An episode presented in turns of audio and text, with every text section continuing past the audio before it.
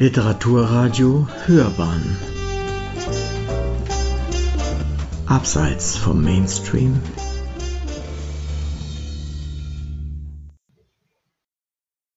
Ich bin Pauline de Bock. Ich bin eine niederländische Autorin und ich lebe zeitweise in Mecklenburg und Amsterdam.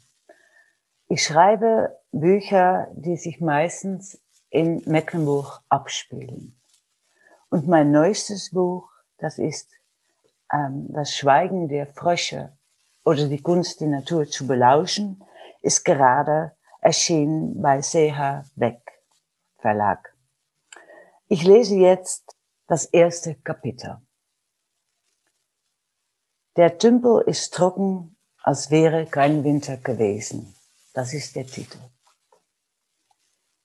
Es gibt hier Stellen, wo ich nie hinkomme, weil ich festen Boden unter den Füßen brauche, weil ich kein Fell oder Federn habe und Wasser nicht einfach von mir abschütteln kann. Es durchnässt meine Kleidung bis sie mir an den Haut klebt und läuft mir in die Stiefel, weil ich nicht schnell laufen, gut klettern oder auffliegen kann, wenn Gefahr droht. Ich habe mir ein Heim geschaffen, um es warm, trocken und sicher zu haben. Trotzdem möchte ich manchmal wie die anderen Tiere sein. Mich mit dem begnügen, was da ist, draußen zu Hause sein. Ich habe mich umgeben mit Hilfsmitteln, mit Prothesen, habe mir viele kluge Tricks ausgedacht. Naja, nicht ich, aber meine Art. Ich bin ein Rädchen in einer geölten Maschine und nenne mich frei. Ich habe noch nie ein Schlammbad genommen, mich niemals an einem kühlen Morgen im Sommer, wenn der Boden warm ist, in einem dünnen, flüssigen Brei aus lehmiger Erde gewälzt. Ich fürchte mich vor scharfen Steinen oder Stacheln, vor Blutegeln und Tieren, die versuchen, in mich reinzudringen. Ich bin kein Wildschwein, das sich im Schlamm suhlt, um die Parasiten loszuwerden, die in seinem Fell herumkrabbeln, dem manchmal all das Leben, das auf ihm mitlebt, zu viel wird. Wenn es dann träge aus dem Bad steigt, legt es sich in seinem triefenden Schlammkleid in die Sonne, bis die Haut unter seinem Fell brennt. Er steht auf, drückt seinen plumpen Leib kräftig gegen einen Baum und fängt an, sich an der Rinde zu reiben, gegen und mit dem Strich seiner Haare. So lange, bis der Panzer aus getrockneter Erde zerbröckelt und mit den Tierchen und allem aus seinem Fell fällt. Es muss herrlich sein, seinen Körper an so einem Stamm abzubürsten. Ich vertrage nicht mal ein raues Handtuch. Sogar damit reibe ich mir die Haut schon rot. Ich habe keine Ahnung, wie es sein würde, wenn ich dicht behaart wäre. Ich kann mir mich selbst nicht ohne nackte Haut vorstellen. Ich bin meine nackte Haut, ungeschützt, kein wildes Tier. Was, wenn der Schlamm mich verschlingen wollte und ich nicht die Kraft hätte, aufzustehen? Moor, Morast, das weiß jeder, saugt sich an deinen Füßen fest, zerrt an deinem Körper, verschluckt dich, blub, blub, weg ist man, erstickt im Schlamm. Die ganze Fahrt von Amsterdam hierher war ich unruhig. Ich wollte unbedingt noch bei Tageslicht ankommen wollte wissen, in welchem Zustand ich das Land und das Grundstück vorfinden würde. Und den Tümpel, vor allem den Tümpel. Die Tage bis Mitte März zählend hatte ich täglich nach dem Wetter in Mecklenburg geschaut. Das beschäftigte mich mehr als das Wetter zu Hause, auch wenn ich wusste, wie eng beides zusammenhing. Das niederländische Seeklima unterscheidet sich nur wenig vom Klima hier in der norddeutschen Tiefebene. Die Ostsee ist keine 100 Kilometer Luftlinie entfernt, die Nordsee etwa 300. Die Mecklenburger Jahre haben eine Wetterfanatikerin aus mir gemacht, obwohl ich längst weiß, dass das Wetter dort einfach etwas später oder etwas früher kommt als in den Niederlanden und bei Ostwind etwas länger anhält. Und wenn alles wieder einmal anders ist als vorhergesagt, behaupten wir hier zwischen den Seen der Endmoränenlandschaft gern, dass das durch unser Mikroklima kommt, damit immer alles stimmt. Aber das ist nicht so. Nicht mehr. Nichts scheint mehr zu stimmen. Die Extreme werden extremer. Die Bandbreite ändert sich schneller und schneller. Wir fühlen uns überrumpelt, verlieren die Kontrolle. Wir haben immer geglaubt, das Klima würde sich so langsam ändern, dass wir es kaum bemerken, dass es Statistiken bleiben, Grafiken, dass wir genug Zeit hätten, uns anzupassen, Generation um Generation, dass es von selbst gehen würde. Es war der Tümpel, der mich alarmierte, der Weidentümpel gleich hinter unserem Stall. Ich hatte ihm nie viel Aufmerksamkeit geschenkt. Es war eine der Stellen, wo ich selten hinkam. Eigentlich nur, wenn eine dicke Eisschicht drauf lag, ging ich mal darüber hinweg. Sobald es zu tauen begann und das Schneewasser von den Äckern floss, füllte sich der Tümpel. Ab und zu wenn der Sommer heiß und trocken gewesen war, blieb nur an der tiefsten Stelle eine schlammige Pfütze übrig. Irgendwann hatten wir mal vorgehabt, den Tümpel vertiefen zu lassen, ihn schöner zu machen. Aber das war nur so eine Idee gewesen. Er war gut so, wie er war. Er war nicht für uns da, sondern um seine selbst willen und für die Tiere und alles, was dort wuchs. Aber diesmal war die Frage, ob überhaupt Wasser in den Tümpel stand. Im März, Gott bewahre. Ich warf einen Blick auf den Tacho, der auf 100 zurückgefallen war und trat aufs Gaspedal. Mir kam ein Foto in den Sinn, gut ein Jahr war das her. Unsere Freunde vom Prenzlauer Berg die ich Mitte der 80er Jahre in der DDR kennengelernt hatte und die während des Sommers meistens im Bauernhaus auf unserem gemeinsamen Vorwerk wohnen, hatten es kurz nach Neujahr gemeldet.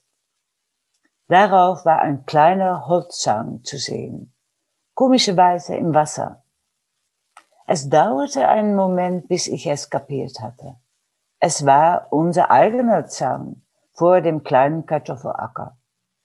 Der Tümpel war über die Ufer getreten. Das hatte ich noch nie erlebt. Nicht lange danach konnte ich es mit eigenen Augen sehen. Es war Mitte Februar und es hatte leicht geschneit. Die gefrorenen Wasserspiegel lag weiß gepudert in der Landschaft.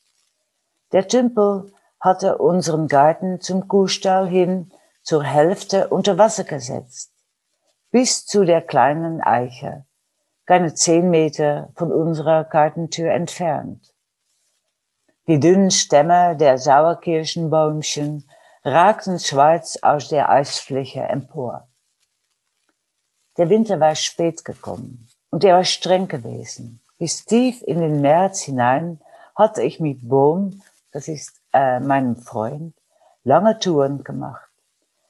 Wir waren quer über die Seen gelaufen, durch die hartgefrorenen Sumpfgebiete gestreunt, hatten die Landschaft von Stellen aus entdeckt, an denen wir nie zuvor gewesen waren. Und ich war nur allzu gern bereit gewesen, dieses Wetter, diese winterliche Landschaft als den neuen Status quo zu akzeptieren. Im Spätsommer hatte ich voller Vertrauen den neuen, aus Weidenzweigen geflochtenen Entenkorb in den Tümpel gestellt. Zum ersten Mal ging ich einfach so hinein, sogar ohne Stiefel. Die Sommermonate waren heiß und trocken gewesen. Der Tümpel war nahezu ausgetrocknet. Nach dem Winter würde er wie immer wieder mit Wasser gefüllt sein. Und dann hätte ich im Frühjahr junge Enten Küken. Ich schlug vier Eisenrohre in den Boden, jeweils zwei schräg zueinander, steckte dicke Bambusstöcker hinein, so dass sie sich überkreuzten und befestigte dazwischen den Entenkorb mit der Öffnung nach Nordosten, zur windabgewandten Seite. Ich hatte Glück, Das war genau die Richtung der Gartentür, so dass ich das junge Leben gut würde beobachten können. In den Korb legte ich schon mal ein kleines Nest aus Heu. Die Südwestseite war durch einen hohen Wall schön abgeschirmt. Die Enten würden Monate Zeit haben, sich an den Nistplatz zu gewöhnen. Jetzt brauchte man nur noch auf den Herbst mit seinem Regen zu warten, auf den Winter mit seinem Schnee und das schmelzende Eis im Frühjahr. Ich sah den Korb schon zwischen den Stöcken über dem Wasser schweben, hörte die Ente schnattern, schnattern der Korb und das Wasser würden ihre Brut gegen Raubvögel, Krähen und Elster schützen und gegen Marder, Füchse, Waschbären und Marderhunde. Auch wenn ich mir bei den Waschbären nicht sicher war. Aber wer sich auch daran zu schaffen machte, ich würde es ganz aus der Nähe beobachten können, mit meinem Fernglas vom Haus aus. Doch der Herbstregen blieb aus und der Winter war seltsam mild und trocken. Mir begann zu dämmern, dass der Tümpel mir erzählt, wie es um mein Biotop steht. Denn er ist der Quell. Aus dem Wasser entspringt alles, was lebt. Neben mir, auf der rechten Fahrstreifen, krochen die Lastwagen wie eine erschöpfte Kamelkarawane dahin. Und wir in unserem Pkw schoben uns wie Esel etwas schneller an ihnen vorbei. Anhalten, anfahren, eine Rettungsgasse bilden, bremsen, in den Spiegel schauen. Links hinter mir hatte sich eine Lücke gebildet. Gleich ausnützen und einscheren. Gut so. Auf der etwas schnelleren Spur. Nein, doch nicht schneller. Die Trommel. Die anderen belauern mir ein Leben mit ihnen vorstellen, auf das Lenkrad trommeln, rechnen, wie viele Kilometer, wie viele Stunden, wie viele Staus. Das Radio meldete eine verlängerte Fahrzeit von einer guten Dreiviertelstunde. Ein Unfall war gerade passiert, also ein Stau, der anwuchs. Bremsen. Stopp. Vor mir stiegen einzelne Fahrer aus, um die Gliedmaßen zu strecken. In meinem Kopf rechnete es schon wieder.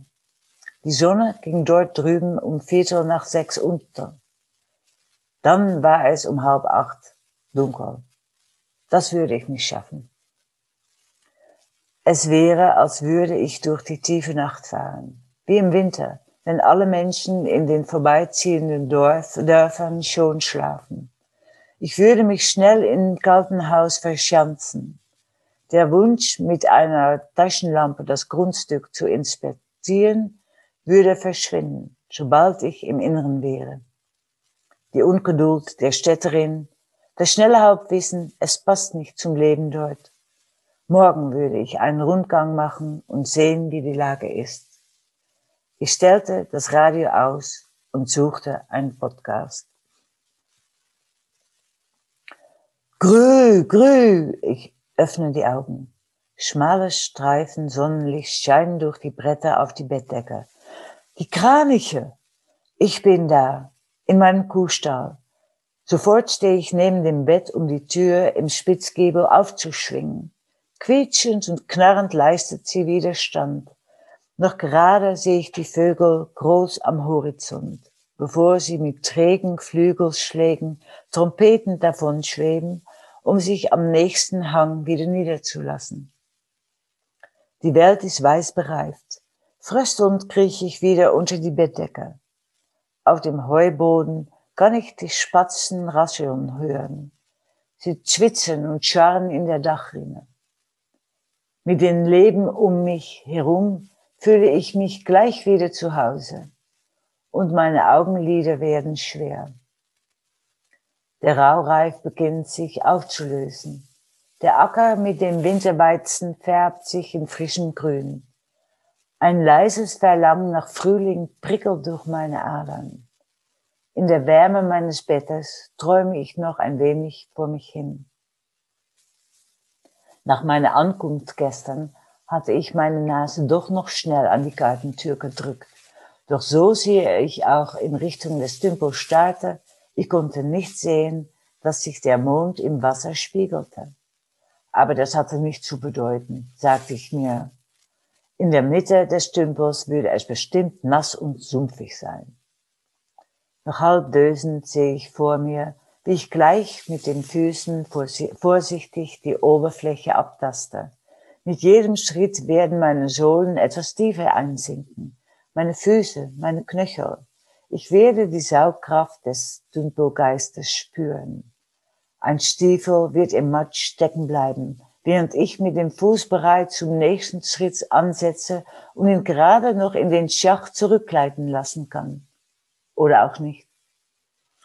Dann wird er in dem sumpfigen Boden schwer aufsetzen und ich werde wieder ins Wanken kommen und mit den Armen fuchteln, bis ich umkippe. Der Länge nach im Schlamm, mit dem Gesicht im Modder. Ich werde eine Schwimmbewegung machen, mit den Händen das Wasser spüren. Ich werde zappeln, schallend lachen wie eine Närrin und nicht einmal über den plötzliche Laute erschrecken, die in der Stille aus mir hervorbrechen. Ich werde mich auf den Rücken drehen, den Kopf hin und her bewegen, die Haare wie einen Pelz im Schlamm reiben. Ich werde zwischen den noch kahlen Ästen der Silberweide hindurch in den Himmel schauen, wo die Wolken vorbeiziehen. Und für einen Moment werde ich glauben, dass alles gut wird. Abrupt schlage ich die Bettdecke zurück. Jetzt gibt es keinen Ausschub mehr. Ich warte durch das Dickicht aus wilden Brombeeren, bahne mir meinen Weg durch einen Streifen durstiger Säcken und betrete den innersten Kreis des Tümpels, der von einem Wall aus Findlingen und Erde begrenzt wird. Verdorrte Weidenblätter knistern unter meinen Gummistiefeln, als wäre es noch Herbst. Ich fühle nichts Weiches, nichts Schlickiges, sehe nicht einmal irgendwo Fäulnis, rieche nichts. Der Tümpel ist trocken, knochentrocken als hätte es überhaupt keinen Winter gegeben.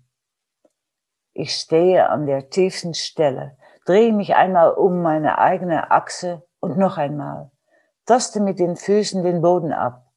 Wie eine dicke wattierte Jacke ist er mit Wülsten bedeckt. Hier und da gibt es ein Loch, die Trittsiegel von Wildschweinen, vermute ich. Ich sehe keine Tiere in dem Tümpel, kein Leben. Erschüttert sehe ich mich um. Vom Wall aus schießt ein Grünspecht laut lachend an mir vorbei.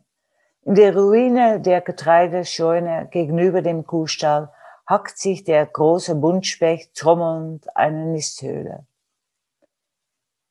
Als ich beim Komposthaufen neben dem Wall einen Feldstein zur Seite rolle, wird ein dichter kleiner Wurzelteppich mit starken schweizgrünen Spitzen sichtbar.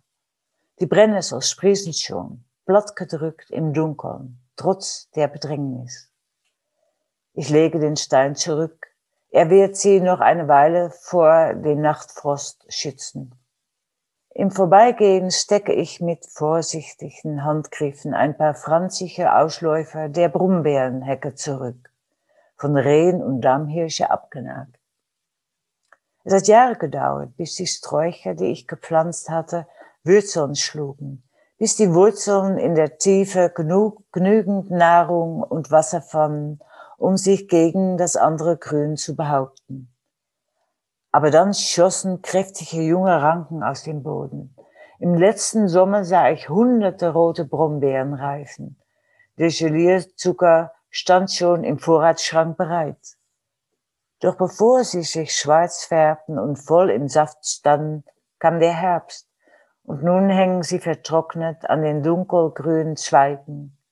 Weder den Fliegen noch den Wespen schmecken sie, auch nicht den Vögeln. An dem hohen Ahorn und der, den ertrunkenen Sauerkirschbäumchen vorbei, am flachen Ufer, steige ich wieder in den Tümpel. Neben dem Entenkorb setze ich mich auf das dürre Laub.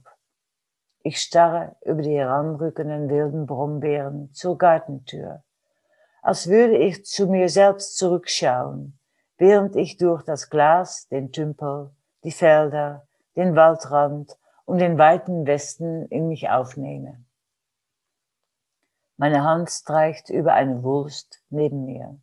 Ich stecke meine Finger darunter. Es ist ein nicht einmal zehn Zentimeter dickes Stück. Ich ziehe daran und es löst sich sofort ab. Trockenes Laub und moorige Erde liegen in meiner Hand nahezu gewichtslos. Ich denke an die Küken, die hier hatten schwimmen sollen.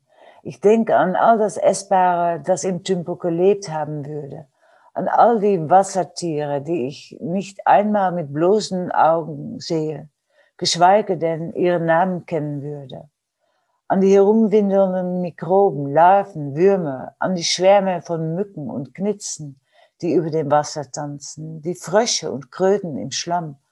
Ich denke an die Salamander und Schlangen, an die Vögel und die kleinen Räuber, die Mäuse, die Maulwürfe und Igel. Die Kälte beißt mir in den Hintern. Meine Hände wühlen noch ein wenig herum, suchen nach Leben, nach etwas, das kriecht, scheit, davonfliegt, egal was, irgendetwas, das sich bewegt. Doch der Tümpel ist ausgestorben, tot. Hinter mir ragt der Wall meterhoch über mir empor. Ganz klein bin ich jetzt und ich weiß, dass ich etwas verloren habe wenn jemals wieder Wasser in den Tümpel kommt, werde ich darin mit meiner nackten Haus ganz untertauchen, nehme ich mir vor. Ich sage dem Tümpelgeist, dass er uns nicht im Stich lassen darf. Das ist das erste Kapitel und gehe weiter mit Kapitel 6. Das Wasser prasselt in die Tonnen. Endlich, endlich, der Regen ist da. Ich lausche, schließe die Augen, damit es nicht anderes gibt als das Prasseln. Seufze tief. Im nächsten Augenblick renne ich in den Stall. Die Kiebeltür oben steht offen und der Wind drückt direkt dagegen. Rasch klettere ich die Leiter hoch, fühle mich gelenkig wie ein junges Äffchen. Der Regen beizt auf das Blechdach. Ich stehe mitten in einem riesigen Schallkörper. Ich stimme johlend ein. Der Boden ist nass, die Tagesdecke feucht. Ich stehe in der Türöffnung und blicke über den Acker. Grau und schwer vom Regen hängt der Himmel über dem Land. Wie Schem stehen die Bäume in der Wallhecke entlang der Grenze. Vorn bin ich schon klitschnass ich lecke mir die Lippen, streiche mit den Händen über das Gesicht, schüttle die Tropfen von mir ab. Die langen Kandelaberäste der Kastanien schwingen im Wind hin und her. Sollte sich gleich etwas im Stoffwechsel der Bäume ändern, jetzt wo es regnet? Es muss sich doch etwas öffnen, um das Wasser zu empfangen. Die letzten Blüten der Wildkirsche, die schwissen ihre armschelige Blühen schon grünes Blattwerk aufweist, wirbeln mit dem Regen zu Boden. Sie kann es ein Jahr ohne Früchte aushalten. Jetzt geht es um Wasser. Trinkt, trinkt, denke ich, unbekümmert, mit meinem Menschendurst. Trinkt, trinkt, rufe ich allem zu, was lebt, und ich sehe bereits den Tümpel mit Wasser gefüllt. In der Lehmpfütze steht schon Wasser. Als ich es letzte Woche vom Wasserhahn geholt habe, fühlte ich mich wie eine Spielverderberin. Aber ich hatte keine Wahl. Es ist nicht einfach nur ein Spiel. Die zwitschernd ein- und ausfliegenden Schwalben, die mich seit ein paar Tagen morgens wecken, um sie geht es. Ich lehne mich nach vorn aus dem Giebel, um der Tür zu greifen und schlage sie zu. Plötzlich zittere ich, ziehe meine nasse Kleider aus, schlage die Tagesdecke zurück und lausche auf dem Bett liegend, ticke, ticke, tick, tausende, hunderttausende, unzählige Tropfen.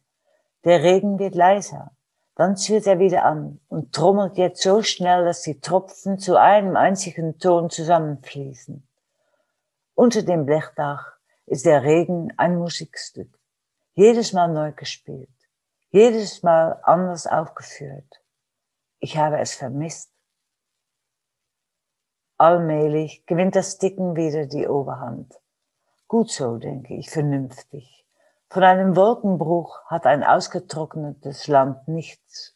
Bevor es das Wasser aufsaugen kann, ist es schon in den See abgeflossen.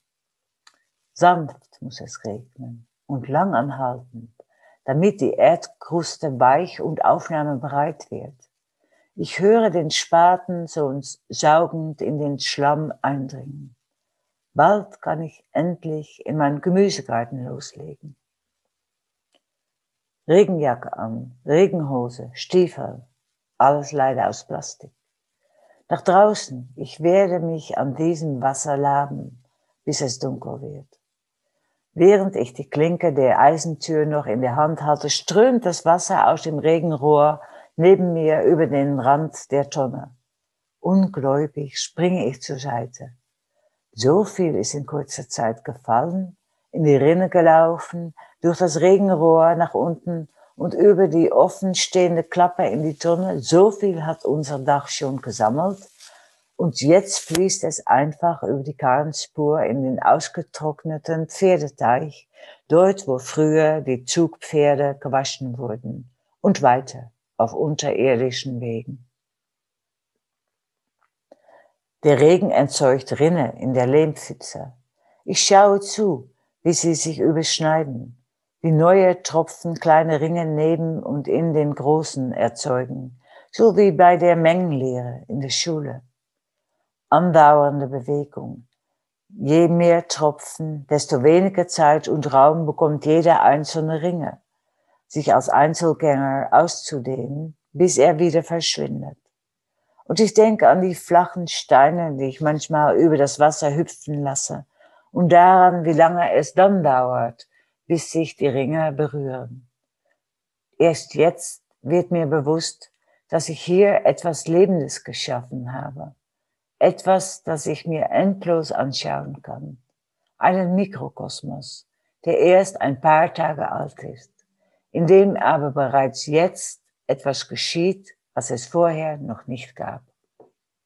Weiter. Ich will in allen Richtungen gleichzeitig laufen, alles sehen im Regen, an allem teilhaben. Also setze ich mich erst einmal in den Hängersessel unter der Wildkirsche und beobachte, lausche, rieche, sitze im Regen da. Es ist noch verlassener als sonst. Der Regen dämpft jedes Geräusch und behindert die Sicht. Weil ich nicht in die Ferne sehen kann, sehe ich in die Nähe. Der Wok fällt mir ein. Das Wasser wird auch dort jetzt über den Rand gelaufen sein. Beim letzten Mal, als ich nachgesehen habe, stand nur noch ein letztes Pfützchen in seinem Boden. Nicht, dass die verwilderten Schafe daraus getrunken hätten. Die haben sich noch nicht näher herangewagt auch wenn ich sie fast täglich auf dem Acker sehe. Im Wok steht noch immer nur eine kleine Lache und in dem bisschen Wasser treibt eine Maus.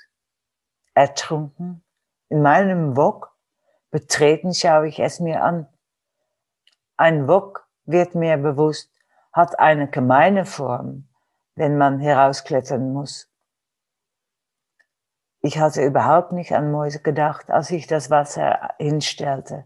Ich hatte an Schafe, Wild und Vögel gedacht. Wie lange mag sie versucht haben, aus dem Wok herauszukommen? Wie oft macht sie wieder zurückgerutscht sein, wie Sisyphus mit seinen Steinen?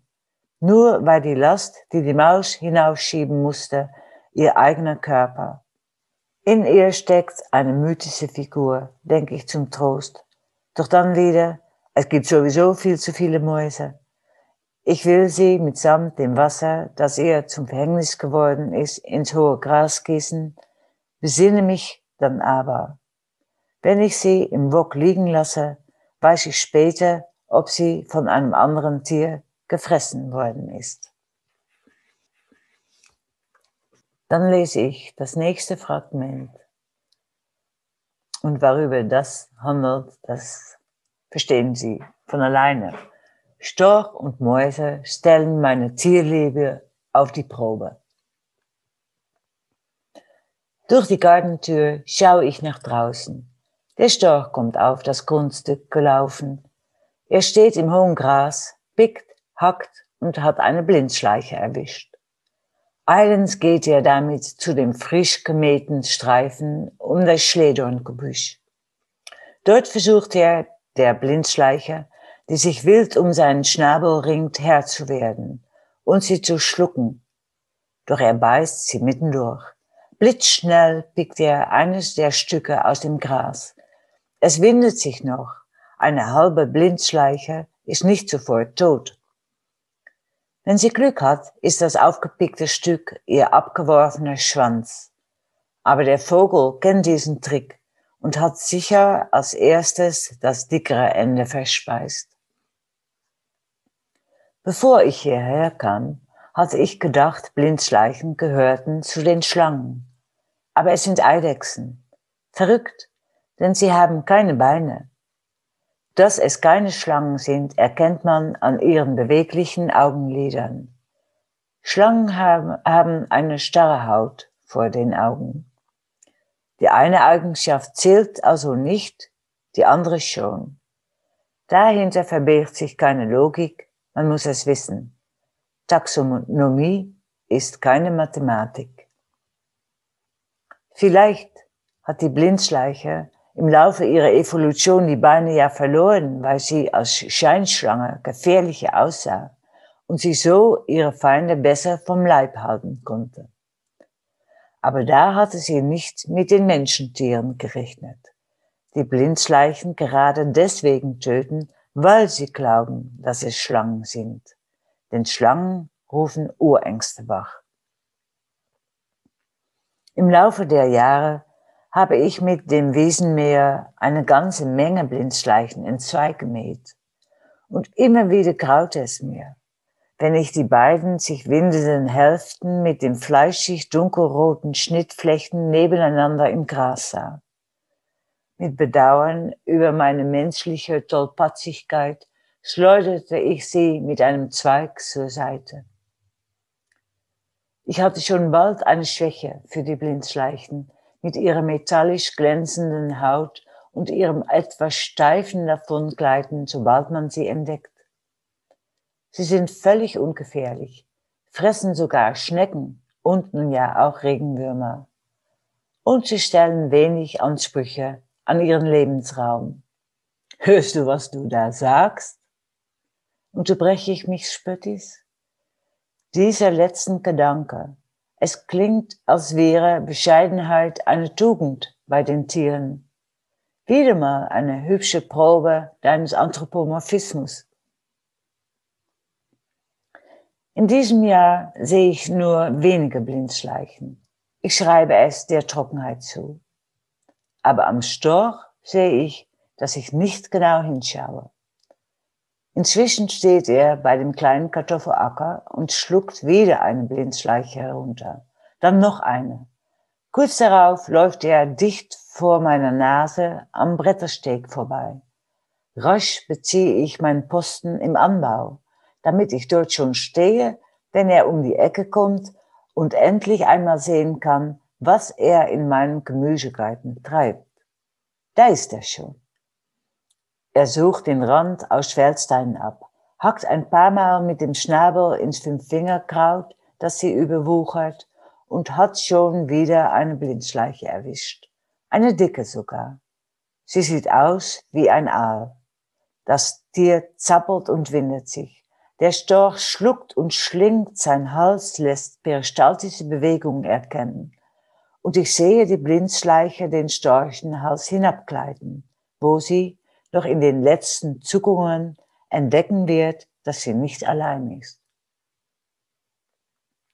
Kannst du deine Beute nicht wenigstens ein bisschen genießen, will ich dem Storch zurufen, als er wie der Blitz drei weitere kleine Blindschleichen aus meinem Gemüsegarten pickt und verschlingt? Systematisch arbeitet er seinen Parcours ab.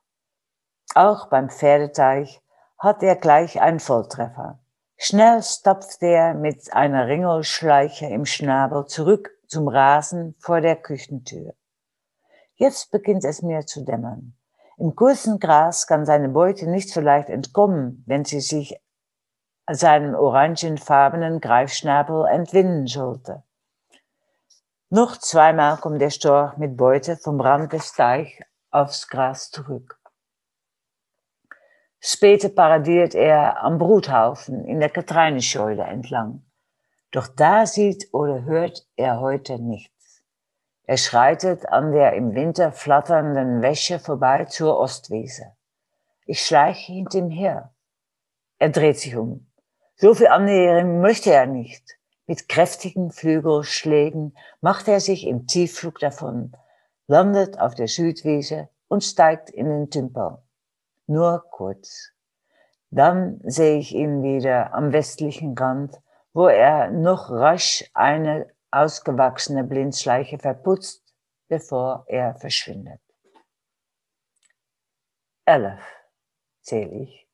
Elf Blindschleichen, mindestens, in nicht einmal einer Dreiviertelstunde. Ich stehe fassungslos da. Wie groß ist so ein Storchenmagen eigentlich? Und wichtiger, wie viele Blindschleichen gibt es hier überhaupt? Der Storch schaut schon seit Wochen fast jeden Tag vorbei. Jedes Blindschleichenweibchen bekommt höchstens einmal im Jahr acht bis zwölf Junge. Oft überspringt sie das Jahr darauf, um wieder zu Kräften zu kommen. Sie müssten allmählich weggefressen sein. Vor allem, weil der Storch nicht der einzige ist, der verrückt nach ihnen ist. Auch Raubvögel, Eulen, Drosseln, Stare, Raben und Krähen, Füchse, Dachse, Igel, Ratten, Wildschweine, Spitzmäuse, große Laufkäfer, Schlangen und sogar Blindschleichen selbst fressen Blindschleichen. Ich fange an, mir Sorgen zu machen, ob überhaupt noch welche in meinem Biotop übrig bleiben werden. Es reicht mir mit meiner Gastfreundschaft und ganz bestimmt mit meinem Stolz darauf, dass der Storch hier bei mir offenbar ausreichend Naschwerk findet, dass er sich schnell in den Schnabel stopfen kann. Ich werde ihn vertreiben. Hier sind nicht die Fleischtöpfe Ägyptens. Oder doch? Oder noch immer? Was schmiss du dich da eigentlich überhaupt ein? ziehst der Querkopf in mir. Was weißt du denn schon? Dass es die Tiere selbst untereinander ausmachen. Wem ist mit deiner Steuerung geholfen? Wem? Den Blindschleichen natürlich. Ich las neulich bei der Zoologin Lucy Cook, dass eine Schar Störche an einem Tag eine komplette Plage Kommandowürmer verputzen kann die Raupen eines überwiegend in Afrika lebenden Schmetterlings, die plötzlich explosionsartig in riesigen Mengen auftreten und dann ganze Ernten wegfressen können. Wenn ich an Fotos solcher Plagen denke, kann ich es kaum glauben. Kein Wunder, dass der Storch in Afrika auch der große Freund des Bauern hieß, bis die Pestizide aufkamen und sowohl der Raupenplage als auch vielen Störchen ein Ende machten. Es besteht also durchaus die Gefahr, dass mein Storch kein Maß hält und meine Blindschleichenpopulation vernichtet. Warum sollte ich dem tatenlos zusehen?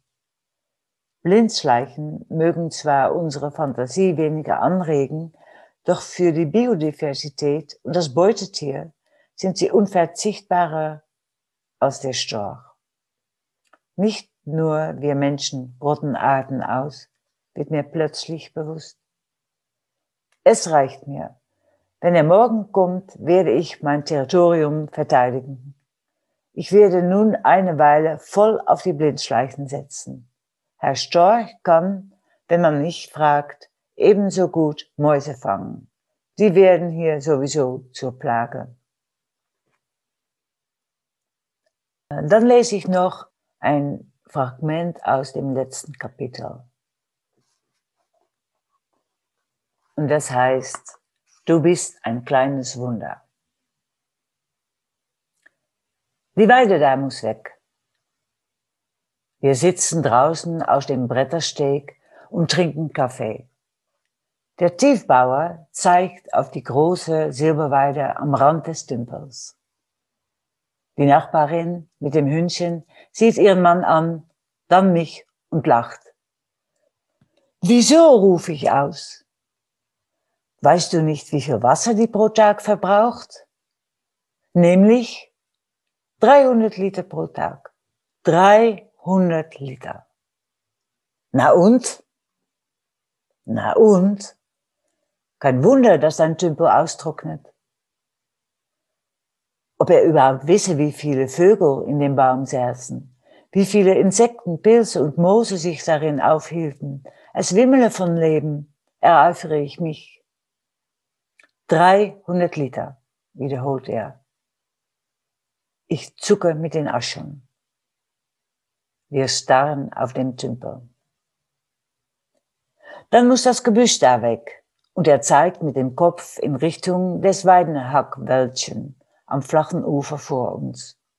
Nein, sag ich, das ist eine andere Art. Das sind Grauweiden. Er schüttelt den Kopf. Dann muss ich es eben selbst wissen mit meinem Tümpel. 300 Liter geht es mir immer wieder durch den Kopf. Neben mir an, wir würden die Silberweide umsägen. Dann wird es neue Bäume geben, die ebenfalls Wasser brauchen. Die Schlehen werden vorrücken, die Eschen und die Eichen. Keine Weiden, denn junge Weiden schaffen es hier aus eigener Kraft nicht mehr. Ich schätze die Weiden, die hier noch stehen. Ich werde der Silberweide doch nicht wegen der 300 Liter Wasser den Garaus machen. Plötzlich weiß ich, wie viel das ist. Eine Regentonne voll, 30 Gießkannen. Das ist doch nichts für einen Baum, von dem so viel Lebendes abhängt. Ein Baum, der für sich genommen schon ein Ökosystem ist. Die Weide steht sicher schon ein Dreivierteljahrhundert am Tümpel. Hatte bereits im Krieg hier ihren Platz.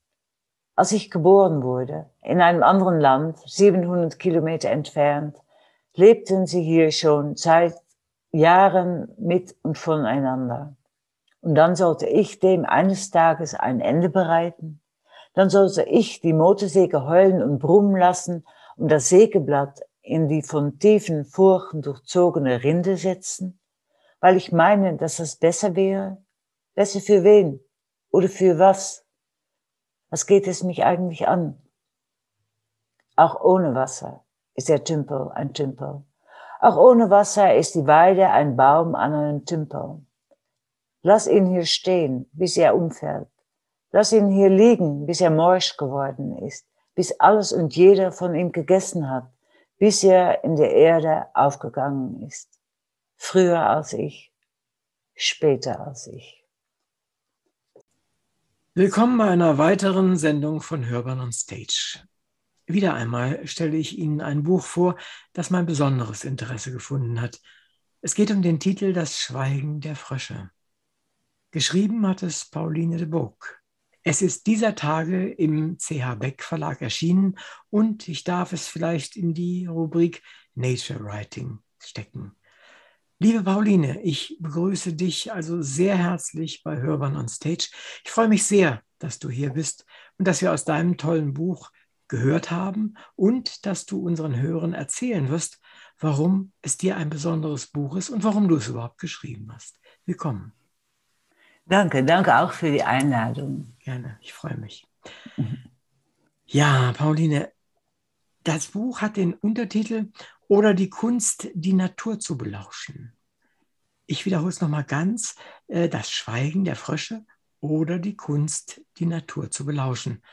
Sag, warum ist es eigentlich eine Kunst, die Natur zu belauschen? Weil man sehr viel Aufmerksamkeit braucht. Also man muss sich wirklich, äh, denke ich, seine ganze Sinn ansprechen und man muss es auch lernen. Ich meine, also Menschen, die das von Kind ab gelernt haben, die haben Glück gehabt, denke ich immer, äh, weil ähm, es ist Erfahrung, aber auch es ist das, äh, der Körper muss auch äh, dafür ähm, zugerichtet sein. Der Körper muss das können, weil zum Beispiel ist es so mit äh, heutzutage, dass Kinder so viel, so viel ähm, ähm, auf ihre Telefone oder für, für Bildschirme sitzen, dass die jungen Kinder, dass die Augen nicht mehr richtig entwickelt werden, um in die Ferne zu gucken. Aber du, du hast ja, hast ja schon, denke ich mal, ein Bild gemacht, warum das so ist. Ich frage mal nach an der einen Stelle, die ich äh, soweit ganz interessant fand, was du sagtest, nämlich, dass die Kinder das auf der einen Seite verlernen oder gar nicht erst lernen. Das verstehe ich, was du meinst. Aber ja. in der Welt, in der die Kinder heute groß werden, die ja im Wesentlichen eine technische Welt ist, ist es da nicht wichtiger, mit diesen technischen Dingen umgehen zu können, als einen Baum zu genießen? Es geht nicht um Genießen nur. Es, es, ist nicht eine, etwas, was die Natur, wir sind Natur. Das ist, mal, das ist das Wichtigste. Das ist der Anfang. Wir sind auch aus dem Wasser, aus der Erde, aus der, wir sind nichts ohne Natur. Also, ähm, und äh, wir sind auch völlig abhängig von der Natur. Äh, deswegen glaube ich, wir können, Technik ist wichtig, aber Technik ist auch, ähm, das ist nicht unsere, unsere, unseres Wesen sozusagen. Ne? Ich meine, wir können auch, wenn, wenn zum Beispiel, ich denke immer neulich, das ist auch vielleicht logisch, daran, dass wir vielleicht keine Energie mehr haben werden oder dass sie zu teuer ist. Wir sind so abhängig von Technik geworden, äh, dass wir immer mehr Energie brauchen immer, immer, immer mehr mit, mit unseren Satelliten, mit Bitcoins. Es, es, es, es frisst Energie und wir, wir, wir sind davon völlig abhängig, aber das gehört nicht zu unserem Wesen letztendlich. Und wir, wenn wir kein Essen haben, dann sterben wir sowieso. Und ähm, es ist auch wichtig, äh, wir gehören zu äh, zu den anderen Lebewesen, zu den anderen, zu Pflanzen und Tiere und, ähm, und wir ähm, leben mit denen zusammen, ob wir das nun wollen oder nicht. Wir wissen es nicht mal, aber in unsere Körper äh, sind so viele Lebewesen, die nicht wir sind. Also wir leben da mit unseren ganzen Bakterien und alles, allem, die wir brauchen, zusammen. Das, das, ist, das ist ein Wunder. Das ist, und ich glaube, das ist auch wichtig, dass man also weiß, äh, als Mensch, äh, dass, dass das so ist, dass man Natur ist.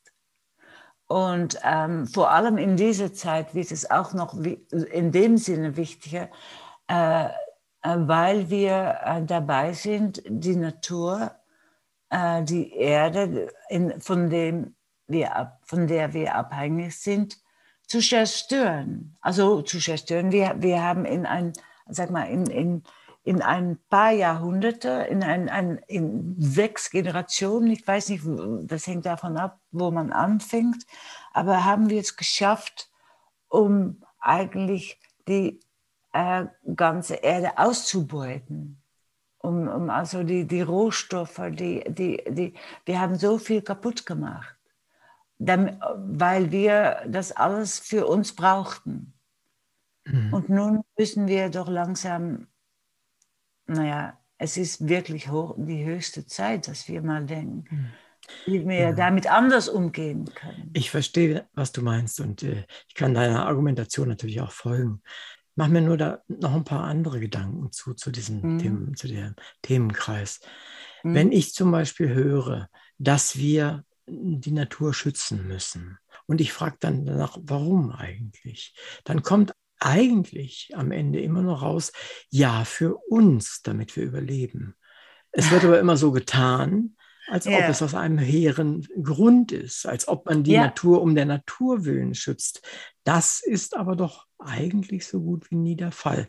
Letztendlich tun wir das doch auch nur wieder unseretwegen, oder? Ja, ja, ja, das ist auch so. Und ich glaube, da, da mein Buch und mein, ich, mein Nachdenken darüber, das geht genau darum, dass ich versuche, ähm, dass ein bisschen loszuwerden. Ne? Dass, dass wir denken, wir sind auch nur Lebewesen. Wir, ähm, also die anderen Leben, Lebewesen existieren nicht für uns, die existieren für sich.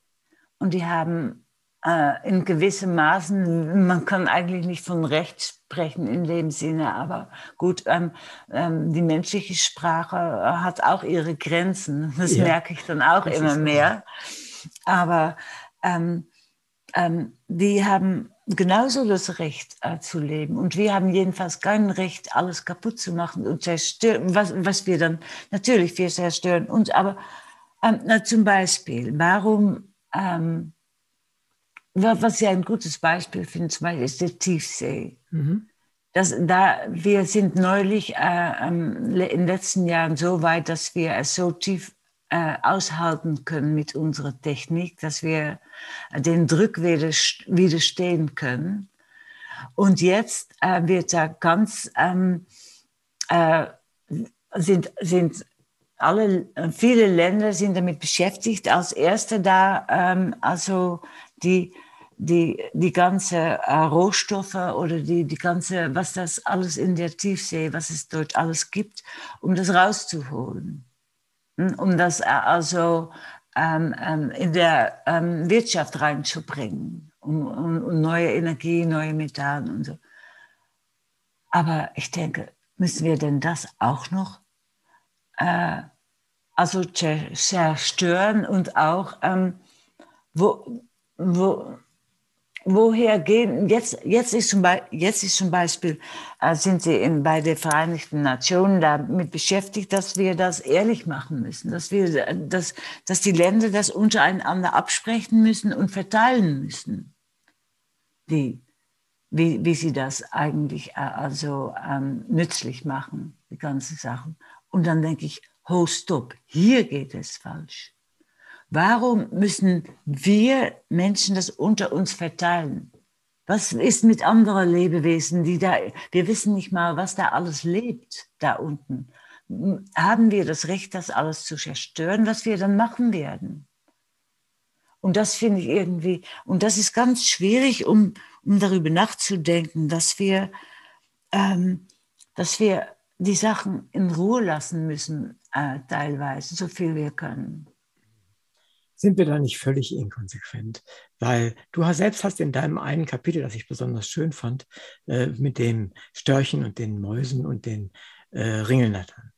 Mhm. Ähm, da hast du ja letztendlich, wenn du jetzt den, den Storch Mensch nennst, dann hast du einfach beschrieben, was wir tun. Wir gehen hin, nehmen weg, was wir haben wollen, was ja. uns gut tut, was unsere über sich Junge äh, produziert und was weiß ich was. Und es ist uns völlig egal. Nein, dem Storch ist es nicht nur egal, der weiß es ja noch nicht mal. Davon gehen wir nee. zumindest aus. Wir ja. wissen es. Das bedeutet doch aber, dass wir uns äh, nicht kreatürlich einordnen in die Natur. Ich, das Wort mag ich sowieso nicht, weil es gibt die Natur ja aus mehr einer biologischen Sicht, gibt es die ja eigentlich nicht. Aber egal, wenn, dass wir uns eben nicht einordnen, sondern doch wieder auf eine bewertende äh, Position begeben, die alles besser weiß. Es wird auch immer gesagt, dass der Mensch ist der Rentmeister der Welt. Also äh, Gott hat den Menschen die Erde in Obhut gegeben. Ne? Ja, aber dazu brauchst du dann eine Instanz, die dich dann sozusagen erhöht. Äh, ja. Das ist ein Problem. Also für mich zumindest ist das ein Problem. Ja, ja für mich auch. Und, und, und auch wenn man an einem Gott äh, oder einem ähm, ähm, einzigen Gott oder so glauben, glaubt, dann noch kann man sagen, wir haben das einfach, äh, also den Obhut, äh, wir haben das nicht gut gemacht. Weil was ich auch nicht, was ich, was ich ehrlich gesagt auch nicht verstehe, ist, ähm, warum wir glauben, dass wir in so kurzer Zeit so viel ähm, konsumieren dürfen. Was, ähm, ich meine, ich habe nicht mal Kinder, aber wenn man Kinder hat, man, man, die nächste Generation, die müssen uns dann doch irgendwie, ähm, daran müssen wir doch denken auch. Das verstehe ich auch nicht. Ne? Oder das, ja, es ist, es ist nun, als ob ich, ich ein bisschen, als ob ich nun sage, ähm, wir Menschen haben alles falsch gemacht, aber ich glaube, wir haben die falsche Erwartung von Menschen. Wir vergessen, dass wir auch Tiere sind. Das ist eigentlich das Problem, mhm. dass wir, wir denken, dass wir irgendwie, ähm, dass wir, wir sind natürlich sehr intelligent, wir sind sehr erfolgreich als äh, Art. Wir sind die erfolgsreichste Art vielleicht. Und wir, ähm, naja, wir haben, wir sind auch, wir können auch Sachen, die andere Arten wieder nicht können. Aber was wir auch vergessen, ist, dass andere Arten, die können auch Sachen, wovon wir überhaupt keine Ahnung haben. Also wir denken auch immer, was wir wissen, was wir sehen, so ist die Welt. Es ist gar nicht so. Andere Tiere haben anderen Sinn. Man, man braucht nur an Tintenfische zu denken oder an, an, an Elefanten oder an, und dann noch an den ganzen kleinen Tieren oder, oder das Gewimmel, was wir gar nicht, wovon wir überhaupt nichts wissen, von Pilze und was es alles weiter nicht gibt, ne? an, an Algen und, und allem. Und wir denken einfach, was, so wie wir es sehen, so ist es. Mhm. Und deswegen das ist sehr überheblich. Und ich glaube, dass unsere Überheblichkeit und unsere Habsucht äh, eigentlich äh, auch als tierische Seiten oder so, wir haben nicht den Überblick. Mhm. Und das ist für uns ganz schwierig zu verstehen. Und wenn man, da, ich versuche mich immer davon zu durchdringen, dass wir nicht den Überblick habe, das, was ich sehe und empfinde, dass das nicht die äh, Objektivität ist. Und ähm, man merkt, ja, und ich, und ich habe mich irgendwie auch damit abgefunden, dass die, Menschheit, dass die Menschen Tiere nun mal so sind. Wir sind wie andere Tiere, strebende Tiere. Äh, wir streben. Wir äh, als Lebewesen streben wir. Und wir wollen immer entdecken, wir sind neugierig, wir wollen immer, äh, das ist auch das Schöne von Menschen, dass sie neugierig sind, dass sie streben. Das ist auch, ich meine, ich liebe die Menschen auch. Aber es ist traurig, wenn man sieht, äh, wie kurzsichtig sie eigentlich auch sind. Mhm. Und das, ich meine, das ist auch logisch. Wir leben nur, sag mal, äh, mittlerweile leben wir ähm, vielleicht schon 80 Jahre, aber früher war es noch viel kürzer meistens. Und das ist ein, das ist nichts, das ist eine so winzige Zeit, wenn man, ähm, wenn man das Ganze betrachtet. Also wir können auch nicht das überblicken. Hm. Aber wir sind gar nicht in der Lage, so sind wir nicht geschaffen, hm. so. Aber, aber ist, das nicht, ist das nicht eigentlich völlig trivial, weil das kann doch niemand. Auch deine Störchen nicht und die Frösche nicht und die Mäuse nicht und niemand ja. kann das. Nee, nee, ja, aber genau. wir können davon und wir von uns verlangen wir, dass wir das müssen, dass wir ja, das sollten. Wir, weil wir uns nicht als Tiere äh, empfinden gefunden haben ganz lange. Ja, aber letztendlich und wenn, war ja, dein, ja, deine Idee, die du eben auch gerade gesagt hast, die ich zum großen Teil teile tatsächlich auch, dass wir in, zu, zu 95 Prozent immer noch Tiere sind, und zwar die gleichen, die da draußen rumlaufen. Also das ja. unterscheidet sich nicht so sehr viel. Wir haben ein bisschen was dazu gewonnen. Das hat offensichtlich niemand anderer als wir. Und ja. das soll jetzt aber dafür sorgen, dass, dass wir für unsere Taten gerade stehen können. Kein Individuum dieser Welt, keines, kein Bakterium, kein Virus, kein, keine Maus, kein Elefant, kein Wal steht dafür ein. Das kann er gar nicht. Nee. Aber wir sollen es. Ist das nicht eine ganz schöne Hypothek, die wir am Hals haben? Ja, und wir sollen es, aber wir können es auch nicht. Ja, also, wir können es das ist, nicht. Ja. ja, woher? Ne? Niemand hat uns das beigebracht. Ne? Nee, aber es, ist, es gibt auch keinen niemand, der alles überblickt. Ja. Richtig, richtig. Deswegen ist alles Oder Stückwerk. Wenn, ne? Auch wenn es einen Gott äh, gäbe, ich weiß es alles auch nicht, weil ich bin auch ein Menschentier, ich weiß gar nicht so viel. Ähm, wenn es einen Gott gäbe, der, der, der, der ähm, ist dann so, dass er sich mit, mit, mit uns einlässt. Mhm. Also, und auch nicht richtig, richtig mit der Welt ein, mit der Erde oder so einlässt. Sonst, oder wenn, weil das hängt natürlich immer davon ab, ähm, ein Gott ähm, sieht man als das Gute. Kannst du den Zuhörern mal erklären, wie du plötzlich so einfach nach Mecklenburg-Vorpommern kommst und an diesen Teich? Das ist nicht so plötzlich gekommen, aber ich bin da äh, 2000 äh, gelandet, weil ich, ich kam schon, früher bin ich schon immer äh, gen Osten gereist, als ich, ich habe erstmal Theologie studiert und dann Philosophie und dann bin ich immer, ich hatte dann viel äh, Marxismus, Neomarxismus, politische Philosophie studiert und dann bin ich im, im Sommer immer gen Osten gefahren mhm. und ich wollte wissen, wie der äh, real e-, existierende Sozialismus genau. in der Praxis funktioniert und wie das Leben dort war. Naja, und dann habe ich ähm, also Leute getroffen da und auch aus der DDR. Und so ist das dann gekommen, dass ich schon äh, in den 80er Jahren in der DDR oft zu Besuch äh, gegangen bin. Und meine Frau, Freunde aus Prenzlauer Berg, äh, die hatten auf dem Land dann ähm, ähm, eine, ein, wie so ganz viele Leute aus, ähm, aus Ostberlin, die hatten auf dem Land äh, eine Datsche oder ein, und die hatten, aber die hatten dann letztendlich, als wir ähm, da mitgemacht haben, dann ich und mein Freund, dann haben die eine, ein Vorwerk gehabt da. Mhm. Und die hatten das, das ähm, Bauernhaus ausgebaut und der große Kuhstall, ähm, der drohte zu zerfallen, das Dach ging kaputt, Asbestdach. Mhm. Und dann haben mein Freund und ich gesagt, ähm, wir werden das, die Kuhstall retten und da eine Wohnung ausbauen, da drinnen drin, ein, ein Teil, in ein, aber es war richtig groß. Und das haben wir dann gemacht und ähm, naja, und dann so ist es eigentlich, ähm, weil das hat mich sehr an meine Jugend erinnert, weil das ähm, die Landschaft und äh, ich hatte da, ich fand es richtig toll da. Und das war das, der Anfang des ähm, Internetzeitalters.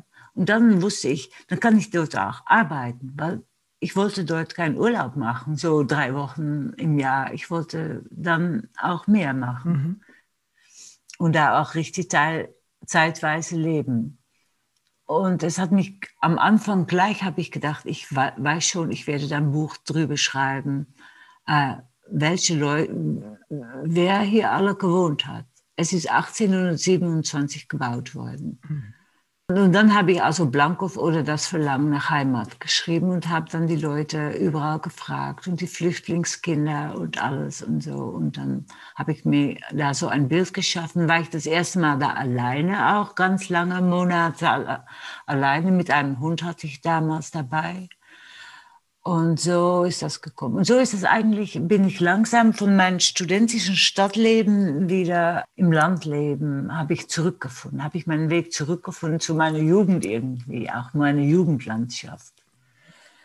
Und ähm, naja, und so ist es dann jedes Mal weitergegangen. Dann habe ich dann ähm, ein Buch über die Jagd geschrieben, wie ich zu der Jagd, ich bin also auch Jägerin geworden aber das kam eigentlich über eine, ähm, ich hatte ein Stipendium im Wendland und wollte dort ein neues Buch sch äh, schreiben und bin dann die Geschichte einer Jägerin, äh, auf eine, die Geschichte einer Jägerin gestoßen, die am Eisernen Vorhang äh, ein Revier hatte. Eine Frau in den 80er Jahren, die ein Revier hatte, das war schon speziell. Und am Eisernen Vorhang, wo gerade die Selbstschussanlagen abgebaut äh, waren. Und dann die Frau ist irgendwie dann ähm, informelle Mitarbeit. Sie ist aus dem Westen also und sie war da zu, zu nah äh, an der Grenze und dann haben die, ähm, also die Grenzler von der anderen Seite, äh, haben Kontakt äh, gesucht über Flaschenpost und äh, letztendlich ist sie dort in offizielle Mitarbeiterin geworden. Und sie durfte dann sah unter, durch den Tunnel da unten durchkriechen und ähm, durfte dann mit auf Jagd in der DDR. Mhm. Und das fand ich alles richtig spannend. Das war, war eigentlich das Wichtigste, glaube ich. Und ich dachte, das ist ja eine schöne Geschichte. Und dann wollte ich einen Roman schreiben und auch mit einem niederländischen Mädchen noch und so. Aber dann habe ich ähm, gedacht, dann muss ich doch wissen, was man, wie das Jagen, wie das geht, wie das ist, wie, wie, wie sich das, wie, das, wie ist das, wenn man ein, Tier tötet? Und dann habe ich gedacht, da muss ich meinen Jagdschein machen. Mhm, verstehe. Und ich war ähm, eigentlich, war ich immer, als ich ganz jung war, war ich immer äh, Pazifistin und ähm, ich wollte noch nicht auf den Kirmisch ein Gewehr berühren, um da was zu machen. Meine Freunde haben immer gelacht. Ich sagte, nein, ich fasse so ein Ding nicht an. Und ähm, aber dann dachte ich, da muss ich erstmal ähm, so ähm, Schießbahn äh, dahin und gucken, ob ich das überhaupt schaffe, ein Gewehr in der Hand zu haben und damit was zu machen. Na, das ging zu, meiner Ersta zu meinem Erstaunen ging das gut. Und dann habe ich das einfach ähm, in Deutschland gemacht. Und dann wusste ich immer noch nicht, mein Freund sagt immer, der, der wusste immer noch nicht, ob ich das nun wirklich auch machen würde, ein Tier erlegen. Aber ich hatte mich mittlerweile, war ich, ich bin natürlich auch als Tochter eines Tierarztes, habe ich keine Angst für Blut. Ich, ich kannte das mhm. immer so schon, dass, dass auch Krankheiten und, und, und die natürliche Seite des Lebens war mir sehr vertraut. Und ähm, da ich auch dachte, ich will, äh, ich esse kein Fleisch, nur äh, biologisches oder wild, das ist noch viel besser, finde ich dachte, und es gab viel zu viel ähm, ähm, äh, großes Wild in mein, in, um meinen Kuhstall rum. Also es, das, dann geht es um Rehe, ähm, Damm, Dammhirsche und äh, Wildschweine vor allem. Ja, die sind ja echt das Problem auch mittlerweile für ja. Geworden. Ja, und ähm, naja, und dann habe ich, dann hab ich also das gemacht und dann habe ich darüber ein Buch geschrieben. Und aber dann war immer noch die Frage, wie, aber wie geht es nun eigentlich weiter mit, ähm, mit wenn man so ein, ein, ein Ökosystem betrachtet, dann da leben äh, alle Art, Arten von, von Lebewesen, die, die dort Deckung haben, die dort ihre Junge großbringen können und die dort also zu fressen finden auch. Die bleiben dort. Und ich war sehr neugierig, um mal da richtig reinzugucken, wie das funktioniert. Äh, auch ähm, weil da ich merkte, dass so vieles, nein, dass es alles so schief geht mit der Klimawandel und die Biodiversität. Aber das sind so große Probleme. Ich dachte, ich will erst mal richtig einzoomen und gucken, was passiert hier um mich rum auf meine zwei Hektare. Mhm, verstehe ich gut, ja. Und ich will dann äh, versuchen, da ähm, äh, mich selbst als Teil äh, des Ökosystems zu betrachten, als Menschentier. Mhm. Weil ich dachte, ich, ich, ich versuche immer, das mache ich immer in meiner Arbeit, ich versuche mich, mich ähm, selbst als Instrument zu sehen. Das ist eigentlich auch was im Natur, Nature Writing auch, was man macht. Äh, mich selbst als Instrument zu sehen, mich einzusetzen und äh, in Situationen, äh, wo ich Fragen habe, wo ich auch teilweise äh, Angst habe, zum Beispiel mit den Jagen, das fand ich auch alles sehr ängstlich anfangs. Und, ähm, und auch alleine sein, so lange, dass er bei meinem ersten Buch, dass ich da Monate alleine war, hatte noch kein Telefon oder kein Internet da und so noch nicht da in meinem Stall.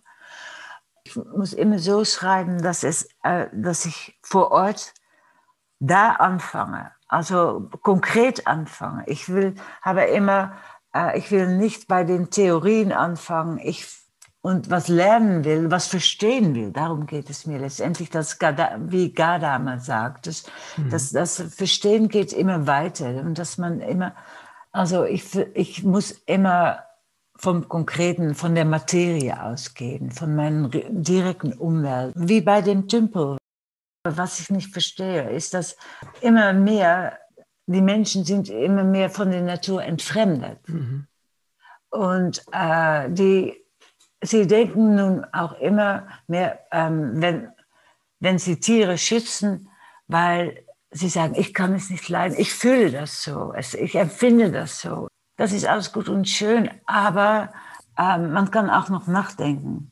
Man braucht doch nicht nur sich von seinen Hormonen leben zu lassen. Das ist eigentlich, ähm, was ich dann immer nicht verstehe, weil die Hormone, die, das ist, das ist, ähm, ich meine, das hat nichts mit Gewissen oder Moral zu tun. Da ist man eigentlich ihr, äh, seinem Körper ausgeliefert, wenn man das als letzte Instanz ähm, zieht. Das ist richtig, ja. Und, Und was ich auch noch dazu denke, was mich auch daran stört, ist, äh, ganz oft sag, sagen Leute zu mir, ich, ich könnte das nicht, ein Tier töten. Das ist, finde ich, alles in Ordnung. Das brauchen die Leute auch nicht zu können. Aber ich kann es und deswegen bin ich kein ähm, ähm, Unmensch ich bin gerade, gerade auch ein Mensch, ne? ein Menschentier. Also lass dir das auch nicht einreden. Also diese, nee. diese Dinge, äh, also wenn man sich mal, mal, mal, ansieht, äh, was für abstruse Vorstellungen die Menschen haben, wenn es um Tierschutz geht. Ganz viele ja. auch richtige äh, Vorstellungen. Ja. Äh, ja. Auch wirklich abstruse Dinge. Wir leben in einer Welt mit fast acht Milliarden Menschen. Jetzt können wir die nicht alle, ich vermute mal, wir können sie wirklich nicht alle nur mit äh, nur, nur vegan ernähren. Das wird sicherlich nicht funktionieren. Vielleicht alle vegetarisch, das mag auch noch gehen. Aber darum geht es nicht. Es geht darum, dass allein die Menge an Menschen, die auf der Welt sind, ja. äh, so groß ist, dass wir uns vielleicht mal entscheiden müssten äh, was ja. wir nicht wollen. Ja, ich möchte das nicht, ja. dass niemand das für mich entscheidet. Aber äh, es gibt viele Menschen, die sagen, ich will keine Kinder haben, aus welchem Grund auch immer. Aber dann soll man die auch lassen. Auf der anderen Seite sind die natürlich das Problem, wovon wollen die leben. Bei uns geht ja. es die Sozialsysteme. Aber in, in, in, in Hongkong, ich weiß nicht, ob du mal gesehen hast, wo die alten, insbesondere Frauen, die überleben ja viel länger als die Männer dort, äh, wie die leben in ihren Käfigen, ja, nur damit sie da ihr Leben hinbringen, weil sie eben niemanden haben, der für sie kümmert. Die, ja. die, die Probleme dieser Welt sind eben nicht eindimensional schön oder nicht schön. Sie sind nee, genau. vieldimensional. Genau. Ja. Und das ja. unterscheidet, unter, unterschätzt oder unterschlägt diese blinde Tierlebe, nenne ich sie mal, völlig. Und das ist, um auf dein, dein Buch zu kommen, das ist das, was mir wunderbar gefällt. Du bist unsentimental, ohne äh, zu distanziert zu sein. Du staunst an Stellen, wo man staunen kann und wie ich finde auch sollte, weil mhm. das sind erstaunliche Dinge, die dort passieren, die du beobachtest. Du bist überrascht von deinen Gefühlen, du bist überrascht aber auch von deiner Logik, wenn dir auffällt, ja, wir haben ja eigentlich eh zu viele Mäuse und trotzdem tut dir die Maus leid, äh, die da ja. gerade ersoffen ist, äh, unglücklicherweise. Ja. Ja. ja. aber das ist, das ist etwas, was mir in deinem Buch unheimlich gut gefällt. Du machst das unprätentiös und, und trotzdem so, dass ich als, als aufmerksamer Leser dir folgen kann und dir wirklich über die Schulter sieht, was du nicht nur tust, sondern auch was du erlebst und fühlst. Und das gefällt mir wirklich ja. gut. Ja, weil ich versuche da auch ähm, zum Beispiel, ja, ich kenne das natürlich, dass, dass, ähm, dass äh, schöne kleine Tiere oder Tiere zum Beispiel, auch große Tiere manchmal, so, zum Beispiel Tiere, die äh, nur noch selten sind, weil die äh, fast ausgestorben sind, die richtig große, wie so ein äh, äh Nashorn, eine weiße äh, Nasen, ja, Nashorn ja. heißt das auf Holländisch. Ja, Nashorn ist richtig. Ja, und ähm, äh, da wird ganz viel Geld reingesteckt, um, zu, um dass sie nicht total aussterben. Ich glaube, die haben jetzt nur noch äh, Embryos. Damit können sie dann noch wieder versuch, versuchen, die noch wieder also äh, äh, Nachfahren zu ähm, zu, zu, zu basteln. Die Menschen machen das. Ja. Da geht so viel Geld rein. Und ich denke, ähm, natürlich ähm, ähm ist es Biodiversität ist wichtig, dass es viele Arten gibt, ist wichtig für die Erde, für unser Leben.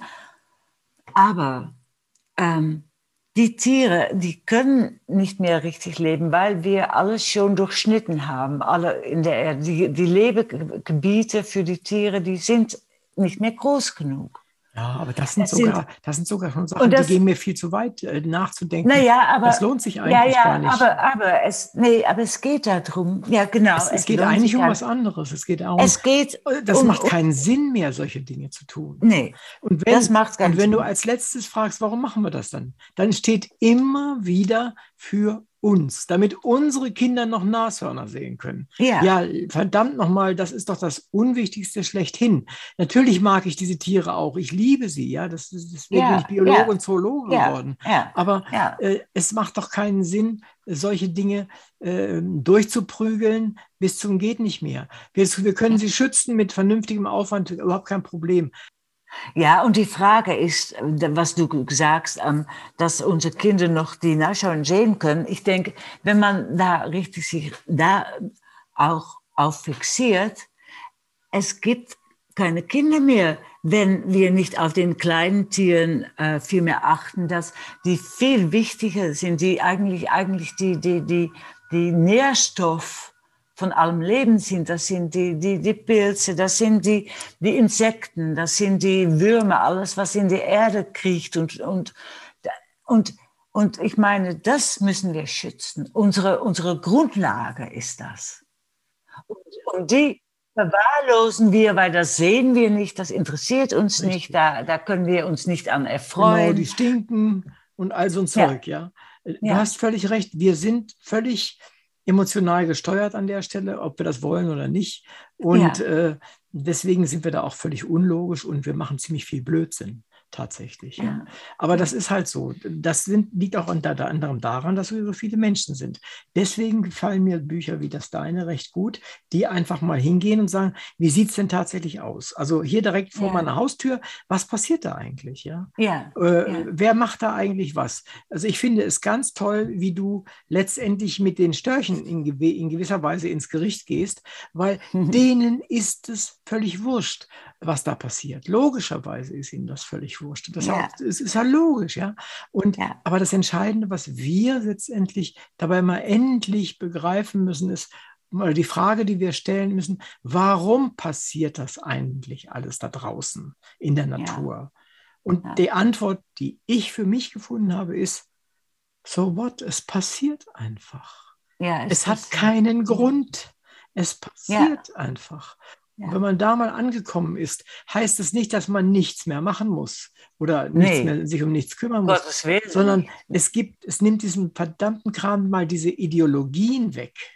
Ja. Hm. Und man guckt, Ja. ähm, wenn ich jetzt ein Riesenproblem habe mit den Bienen, was sich ja als kleiner herausgestellt hat, als es war, aber davon mal abgesehen, ja, dieses ganze I-Bienenzeugs. Ähm, ich mag Bienen sehr, aber diese Hysterie, die wir entwickeln, die letztendlich nur darauf beruht, dass wir unser Gefühl sozusagen vor uns hertragen und danach argumentieren und handeln und was weiß ich was. Das müssen wir lassen. Wir müssen versuchen, ein bisschen mehr oder viel mehr Kopf einzuschalten. Ja, aber ich denke eigentlich, ähm, ich, ich bin ähm, immer eigentlich sehr, sehr ein bisschen, zögere immer bei, bei ähm, äh, Dualismen, also alles so als Dichotomie, alles. Ich meine, ich glaube, dass wir ähm, äh, eigentlich ähm, Gefühle und und, und ähm, um Ratio, na, Kopf und, und Herz, um das mal so zu sagen, das, das sind keine unterschiedlichen Dinge, die sind verwoben, die sind verflochten. Wir können gar nicht alleine äh, fühlen, das ist nichts. Wir können auch nicht alleine denken, das ist auch nichts. Also es ist immer. Richtig, aber, Äh, aber irgendwie äh, ein bisschen, nein, das bisschen streiche ich, irgendwie in, in Verbund bringen. Das Ja. eine nicht äh, lassen und das andere äh, trotzdem tun, ja. Ja, Und- ja. Und, und das ist so auch so, das ist auch so mit zum Beispiel ähm, mit Natur, Kultur, das ist alles, man, man, das, wir, das ist eigentlich auch, warum ich, ähm, nicht warum, es ist so mein, wie, die Art und Weise, worauf ich schreibe, also ähm, meine, meine, das Nature Writing, das ist in dem Sinne auch wichtig. Ich bin, Leute haben mich immer gefragt, ähm, ähm, aber musst du da nicht ganz viel wissen von, von, von ähm, Ökologie und von allem und so und ähm, und dann, äh, dann musst du Leute befragen und da wissenschaftliche Bücher lesen und so weiter und so fort. Ich sage, nein, das muss ich nicht, weil das ist nicht meine Herangehensweise.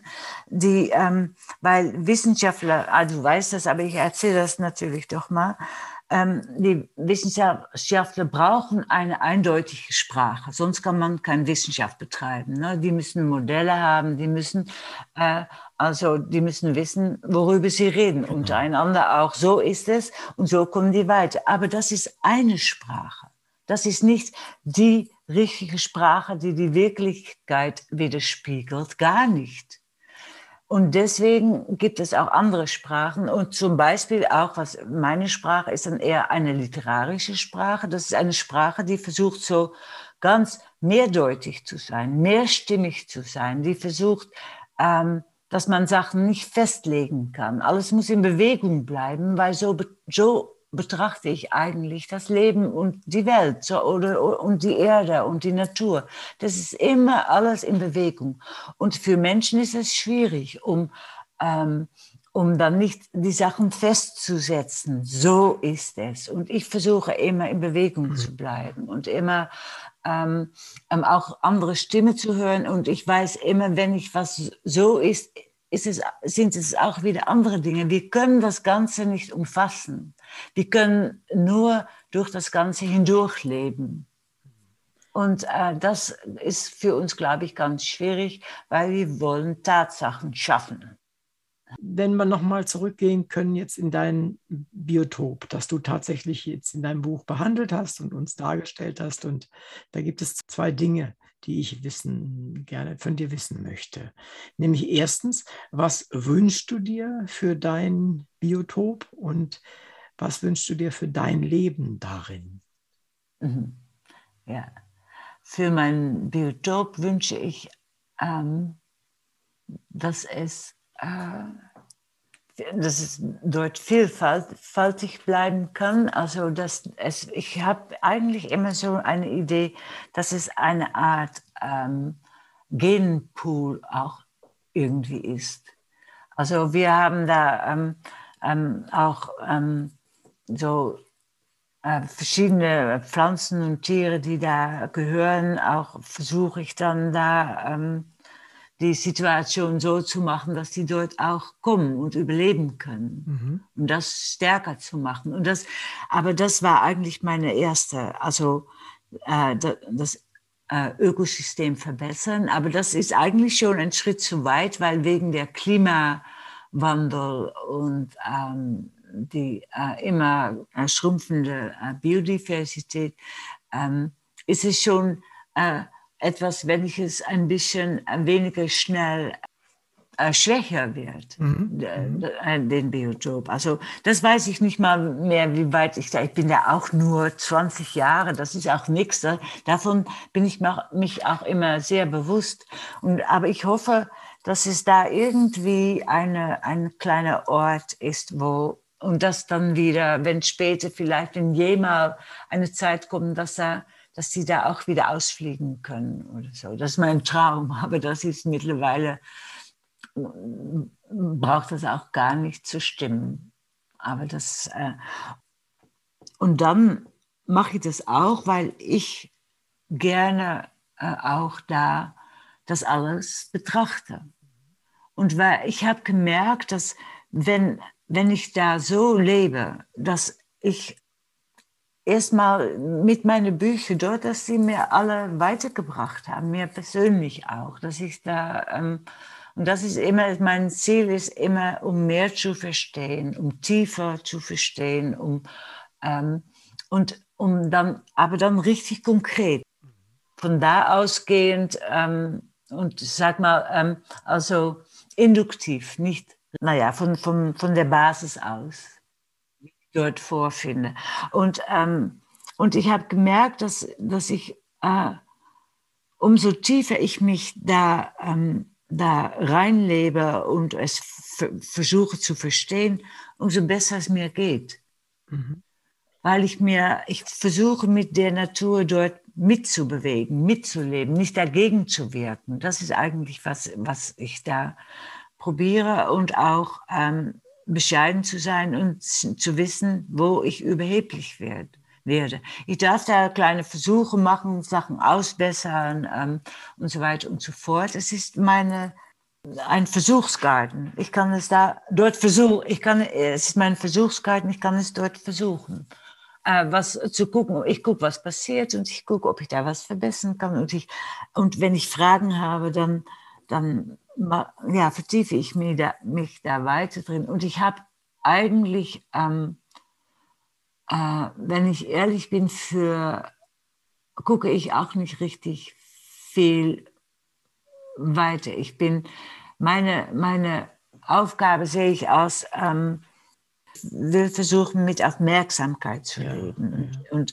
das ist wichtig. Und davon, äh, dann ist man mehr verbunden mit äh, seine direkte, ähm, ähm, ähm, konkrete Umgebung mit aller Natur, die da immer drin ist auch. Also, und wenn man dann und dann, und das zweite ist, das, das macht einen, glaube ich, richtig glücklich, weil Menschen freuen sich an, an, an, an, an alles. Das merke ich auch an Kindern oder so, wenn man die lernt mit Insekten und so, die können manchmal völlig verrückt werden, wie schön das alles ist. Mhm. Das, das muss man lernen, das kann man lernen. Und das, das macht ein Leben sowieso wertvoll. Und, ähm, und dann ist es nämlich, ähm, wenn man das eher so dann auch, naja, auch für mich, ich versuche, weil ich mit der Natur mitbewegen will, äh, bin ich auch behutsam, mhm. wenn ich ein, eingreife, weil ich kann eingreifen, aber ich weiß, ich, mein, mein, meine Sinne sind beschränkt und ich kann nur, was ich sehe, darauf kann ich eingreifen. Aber es ist vieles, was ich nicht sehe. Und deswegen soll ich äh, vorsichtig sein mhm. und soll ich nicht meinen, dass ich alles besser machen kann. Und das ist auch, wenn man, äh, wenn ich zurückgucke in der Vergangenheit, zum Beispiel hier in Holland, wenn die mit, mit der großen Landwirtschaft angefangen haben, die riesigen Flächen mhm. und so.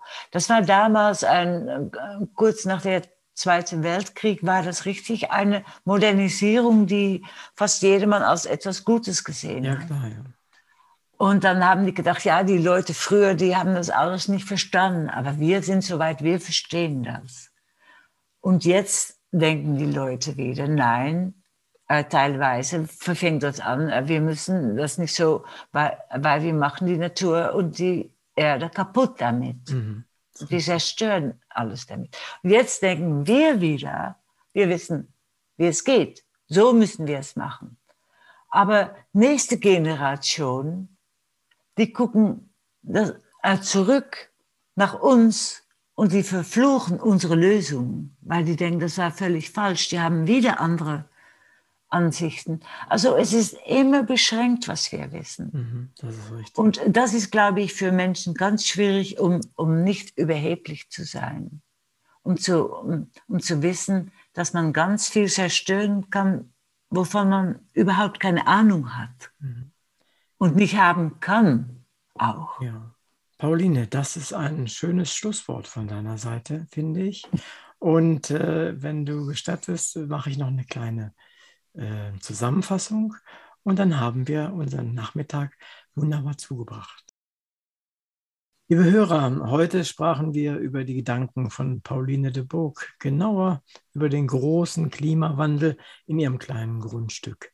Wir erlebten ihn in einem Tümpel in Mecklenburg-Vorpommern, durften an ihren Ideen, Befürchtungen, Erwartungen, Siegen, aber auch an den Niederlagen teilhaben und dabei lernen, was es in unserer unmittelbaren Umwelt zu erfahren gibt und wie wir als normale Menschen damit umgehen können, müssen oder sollten.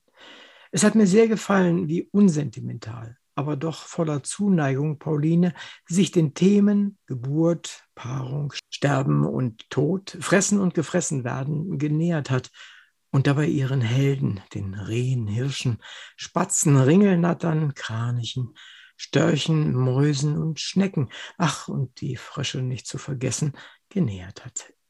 Selten habe ich ein Buch aus so zufriedenem Herzen empfehlen können wie diesmal. Das Schweigen der Frösche oder die Kunst, die Natur zu belauschen von Pauline de Buck aus dem CH Beck Verlag ist vor kurzem erschienen und wenn es den Weg zu Ihnen finden sollte, erhalten Sie einen besonderen literarischen Schatz. Vielen Dank, Pauline, für dieses wirklich tolle, lesenswerte und wertvolle Buch. Davon braucht es durchaus mehr. Danke, dass du heute Nachmittag bei mir in der Sendung warst. Danke auch.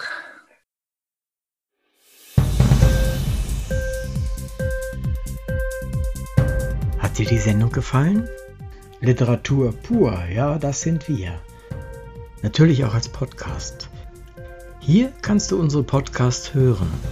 Anchor, Spotify, Apple Podcast, iTunes, Google Podcasts, radio.de und viele andere mehr.